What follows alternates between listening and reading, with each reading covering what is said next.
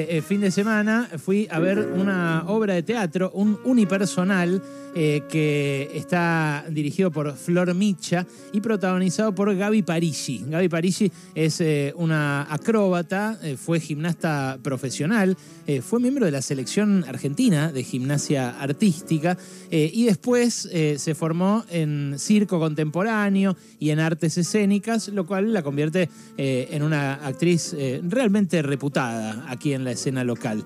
Eh, yo la vi eh, y vi músculos que no sabía que existían, francamente, porque así arranca la obra, mostrando su físico y haciendo un despliegue de las gimnasias que, hacía eh, justamente cuando integraba la selección argentina. Pero el objetivo de la obra no es eso, no es una exhibición, sino una inmersión en el mundo de un deportista, en este caso de una deportista, de alta competición. Créanme que por lo que se ve en la obra, por lo menos, no es un jardín de rosas. Gaby Parigi, además, escucha Pasaron Cosas. ¿Y sabes qué decidí, Noé? ¿Qué decís? Que vamos a empezar a entrevistar solamente a gente que escuche Pasaron Cosas. Vamos a hacer alguna excepción con algún personaje internacional, quizás. Ok, claro, si viene Obama y dice, no escucho pasaron cosas. Ahí sí, ponele, lo agarramos al Sí, sí, claro. Pero después, en general, vamos a tratar de, mantener las cosas en familia. me gusta. Me gusta, lo quiero ver a Bollito preguntando antes, ¿no? Llamándolo a Macri. ¿Y qué hacemos? ¿No, sacamos más a Pichetto? No, Pichetto escucha Pichetto Ah, Sí, sí, claro, lo convencimos. entonces, entonces está todo bien. Y Aprobada la regla. Si tenés a Pichetto adentro, sí. Ese dato no va a estar. Bueno, Gaby Parigi no solo escucha, sino que tiene la gentileza de haber venido al estudio de radio con vos. Bienvenida, buenas tardes. ¿Cómo estás? Estoy tan contenta de estar acá. Qué genia, Gaby. Nosotros contentos de que estés vos acá. Muchas gracias por la invitación. Bueno, eh, ¿desde cuándo escuchas Pasaron Cosas? A ver, seré curioso. Mira, ¿sabes qué? No lo descubrí, lo descubrí hace este año. Mira. Sí. Antes escuchaba otro programa en este horario. Eh, lamentablemente no les puedo escuchar todos los días porque en este horario, martes y jueves, estoy trabajando. Em, pero este año empecé y bueno, fue nada, un amor que no les puedo dejar, mira. Eh, escúchame, martes y jueves que ensayás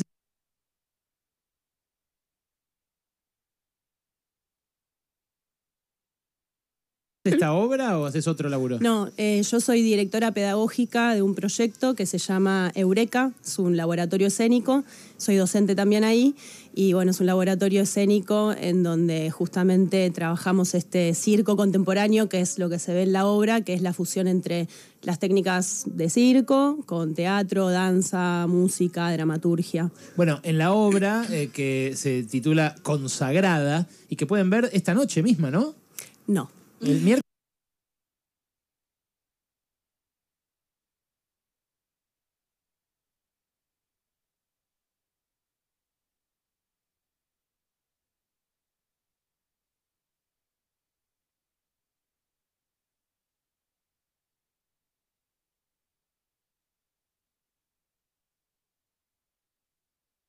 no había una función especial. Hoy iba a ser una función, pero bueno, esta voz.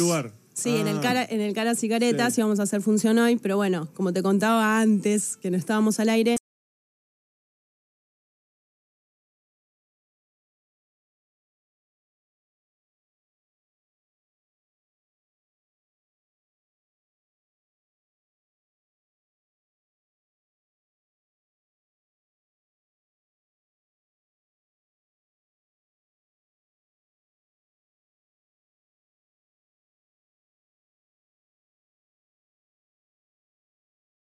sensación de que hago más de lo que hago igual también en la obra, en términos acrobáticos, en, términos de despliegue físico. No, es que...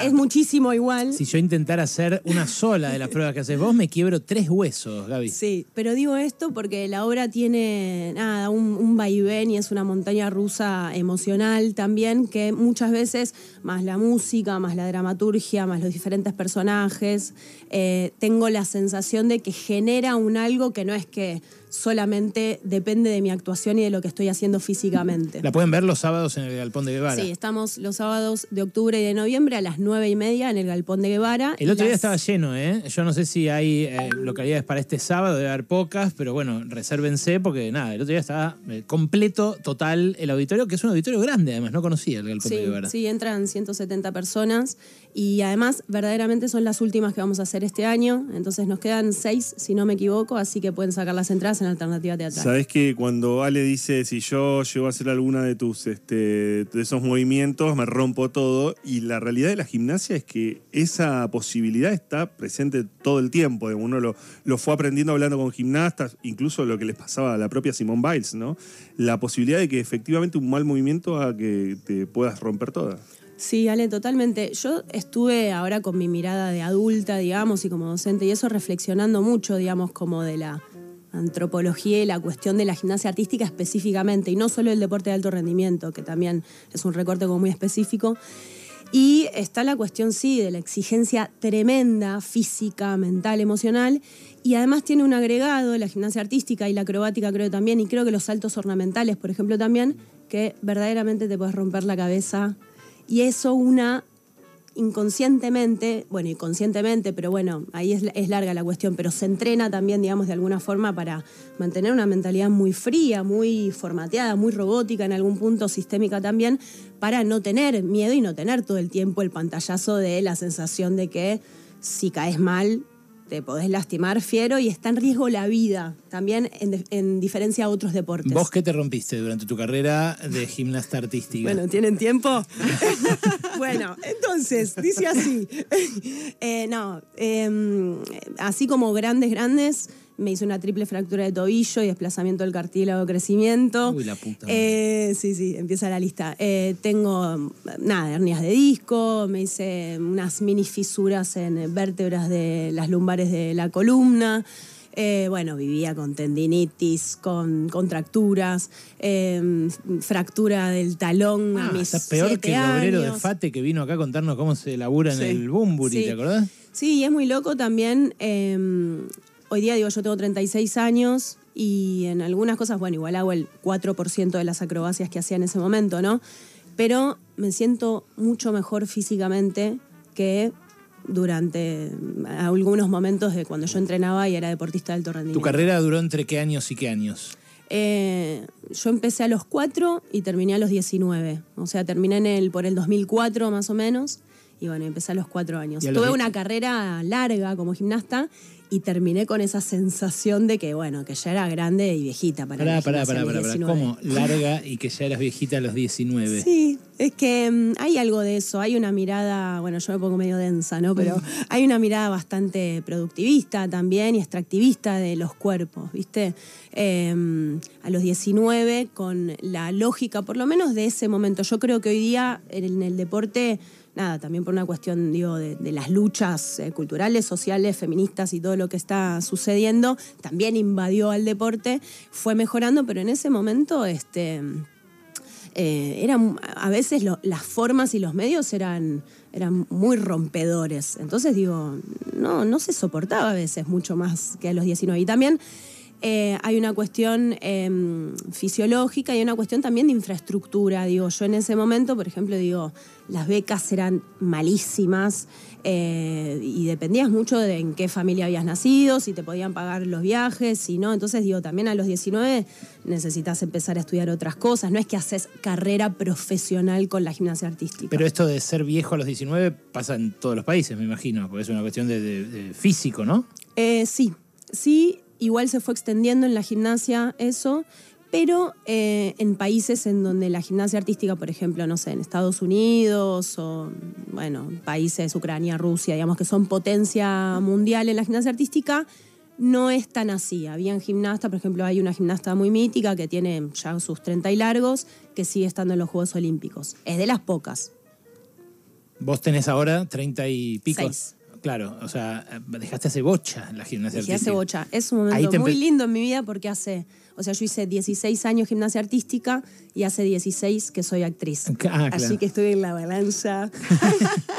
¿Y, en qué momento eh, eh, Tomás, no sé si lo, hiciste, bueno, vos vas recorriendo, vas recorriendo toda esa, esa, carrera hasta acumular tus trofeos en algún momento, pero ¿en qué momento vos eh, tomaste conciencia de, de lo que significaban ese tipo de entrenamientos, de lo que significaba esa rigurosidad, lo que significaba poner en riesgo tu cuerpo? Digo, ¿fue mientras ibas creciendo o fue posterior a dejar la gimnasia? Mm. Em, yo creo que mm, o sea, es muy con el diario el lunes todo, ¿no? Pero mientras lo hacía yo era consciente, pero al mismo tiempo, imagínate que yo no me acuerdo el primer día que pisé un gimnasio, tenía cuatro años. Claro. Entonces, verdaderamente construí, digamos, todos los pilares de mi vida ahí dentro, me desarrollé como adolescente ahí dentro, entonces no tenía otro punto de referencia, otro punto de comparación, pero en algún punto yo sabía que habían como que en un momento eso iba a terminar y que no estaba tan de acuerdo con eso. Y a medida que fui creciendo, cada vez más. Y cuando yo dejé de, ser gimnasta, tenía la sensación, tenía como un legado de que quería estudiar para ser entrenadora de gimnasia artística. Yo estudié, soy entrenadora recibida, me dediqué un tiempo y tenía como la sensación de la misión de decir, bueno, yo esta información desde adentro tengo que hacer las cosas diferentes. Tengo que ocuparme de ser entrenadora, además me gusta mucho la docencia, hoy día digo soy docente. Eh, y bueno, y me empecé a dedicar, entrené niñas y adolescentes de diferentes niveles, chicas de la selección, etc. Y en un momento me di cuenta que había algo de la maquinaria, de la matriz que te llevaba hacia del alto rendimiento que no, eh, no estaba pudiendo verdaderamente la matriz cambiarla. La matriz estaba mal. Ah, claro, bueno, es que pasa lo mismo en otros oficios. O sea, se la pasa mal siendo un atleta de alto rendimiento. Sí. Eh, tengo un gran amigo de este último tiempo, John Uriarte, que si me está escuchando le quiero mandar un, beso, eh, que dice eh, que eso, tiene una frase como muy mítica, que el alto rendimiento no es una autopista a la felicidad, como se cree. Claro, porque uno em, los ve y dice, che, mira lo que hace esta piba. Sí, de hecho, o el cuerpo, sí, claro. Te deslumbra y después ves el sacrificio detrás y vos lo que describís de tus entrenadores, en no quiero spoilear, ¿no? En la obra, pero los, los, eh, los ilustrás como gente bastante bruta, bastante tosca y además eh, muy severa, ¿no? Con pibitas en el fondo. Sí, obviamente tiene un montón de cosas satisfactorias y lindas, pero lo que, lo que intenta consagrar es justamente eh, mostrar eso, la cara B de lo que es el deporte de alto rendimiento, mm. como la alegoría de la radiografía, algo que si no le pones luz eh, no se ve. Porque la parte linda, exitosa, la divertida, ya la conocemos. aparece en la tele, aparece en los Juegos Olímpicos. La parte del show nos encanta y está todo bien. Pero digo, no es solo eso y está bueno eh, empezar como a ampliar un poco ese, ese foco. Recién lo mencionaste a John Uriarte, eh, bueno, jugador de la selección argentina de voleibol eh, masculina, pero mm, ex jugador. Pero mm, digo, ¿han habido otras deportistas que se han acercado a ver la obra y que les ha despertado algo la obra? Es tremendo lo que está pasando. Yo mm. tipo termino los sábados y, y los domingos recibo mensajes y cosas que tipo se me pone la piel de gallina. Eh, sí, es muy fuerte como en, sí, en, socialmente lo que está pasando con la obra. Yo en un primer momento mismo, hasta, yo estoy muy inmersa todavía en el proceso, entonces como que le voy poniendo palabras de a poco a medida que lo voy como registrando. Pero en un primer momento tenía como la sensación de la necesidad de decir, no es una autobiografía, no es una autobiografía. Y ahora digo, re es una autobiografía, pero no subrayo mi historia personal. Es un lugar, son lugares icónicos y que no solamente estas temáticas, el sacrificio, la meritocracia, eh, qué hacemos con las infancias, las lógicas de poder, las lógicas de la premiación, del éxito, etcétera, etcétera, no solamente se viven en el deporte de alto rendimiento. Lo que pasa es que en el deporte de alto rendimiento yo todavía tengo muchas preguntas y pocas respuestas. O sea, está como muy disociado por momentos el, mensaje, porque yo no me, no me animo a decir que el deporte de alto rendimiento es salud yo no me animo a defender la bandera de los valores que se instalan en el deporte de alto rendimiento. Mismo, más bien, que son conversaciones que tenemos con John y con un montón de gente que también gracias a Consagra, porque yo a mis 19 dejé de hacer gimnasia, hasta los 20, 21 estuve en diálogo, digamos, con el mundo del deporte, mientras ya empezaba a dedicarme al ambiente artístico y en un momento decidí mudar todas mis cosas al ambiente artístico porque... Nunca más hacer gimnasia, nunca más en la vida. Dos atados de puchos por día, falopa, whisky y a otra cosa. bueno, eso lo hablamos en el corte. cuando, cuando decís, no me animo a decir que es salud, ¿dirías que es alguna otra cosa más que competencia? No sé, ¿es arte? el deporte de, de alto rendimiento y específicamente la gimnasia artística? Mira, yo soy malísima para posicionarme en los lugares de decir esto es, pero porque nada, porque no me parece que esté bueno como la, o sea, yo catalogar desde ese lugar. Sí te puedo contestar desde mi subjetividad y desde mi experiencia, específicamente con eso que me estás preguntando, que yo empecé a tener sensibilidad física y sensorialidad y autopercepción de cómo me muevo, de cómo hacía, de mi singularidad, de qué expreso hacia afuera, cuando empecé a dedicarme a la danza, al teatro, al circo. Si bien digo, es- estaba ya manifestándose porque yo siempre disfruté muchísimo más las exhibiciones que las, las competencias. Pero ¿y antes que era? ¿Que era más automático? Sí. Ah. Pero la lógica es así. Hay un contrato, hay un código de que se decide qué movimientos valen y qué movimientos no valen. Cómo hay que hacer las combinaciones de los movimientos.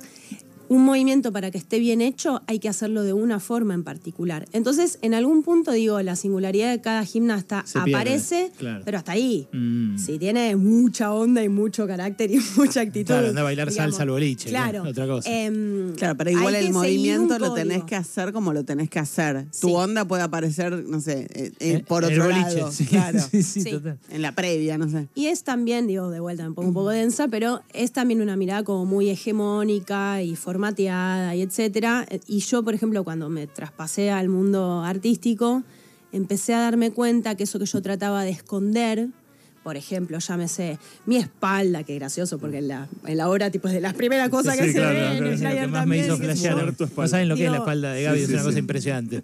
Tienen que venir el sábado para, Sí, sí, para de verdad. conocerla. Para conocer tu espalda. Em, nada, empecé a, a darme cuenta que eso no solamente no estaba mal y no había que ocultarlo, sino que estaba buenísimo. Y el, o sea, no, no mi espalda, no, re egocéntrica ella. Bueno, Eh, no, espalda. no, pero digo, desde mismo eh, partiendo más como desde la, de la filosofía del circo, que si bien yo hago una fusión entre teatro, danza, circo, comicidad, bla, bla, bla, Estás en otra obra que es un domingo, que Sí. es más eh, circo. ¿no? Sí, que está buenísima. No estamos justo haciendo funciones, Claro. si no estaría pasando el chivo en este momento. Eh, pero sí, es una obra de, de esto, también de circo contemporáneo, de danza, teatro, mucho texto.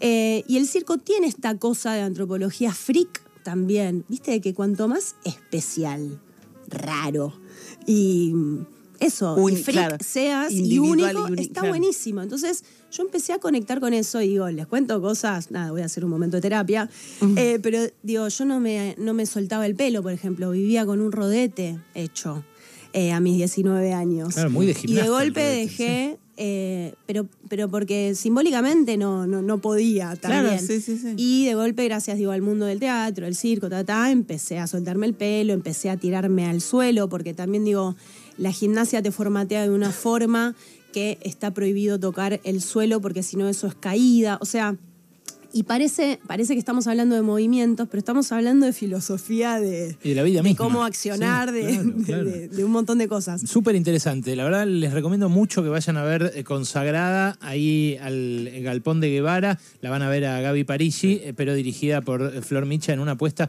además muy interesante, con luces, muy flashero. Las, las mallas de la gimnasta también eh, a lo largo de su carrera ocupan un lugar central. Vayan eh, porque hay funciones durante octubre y durante noviembre.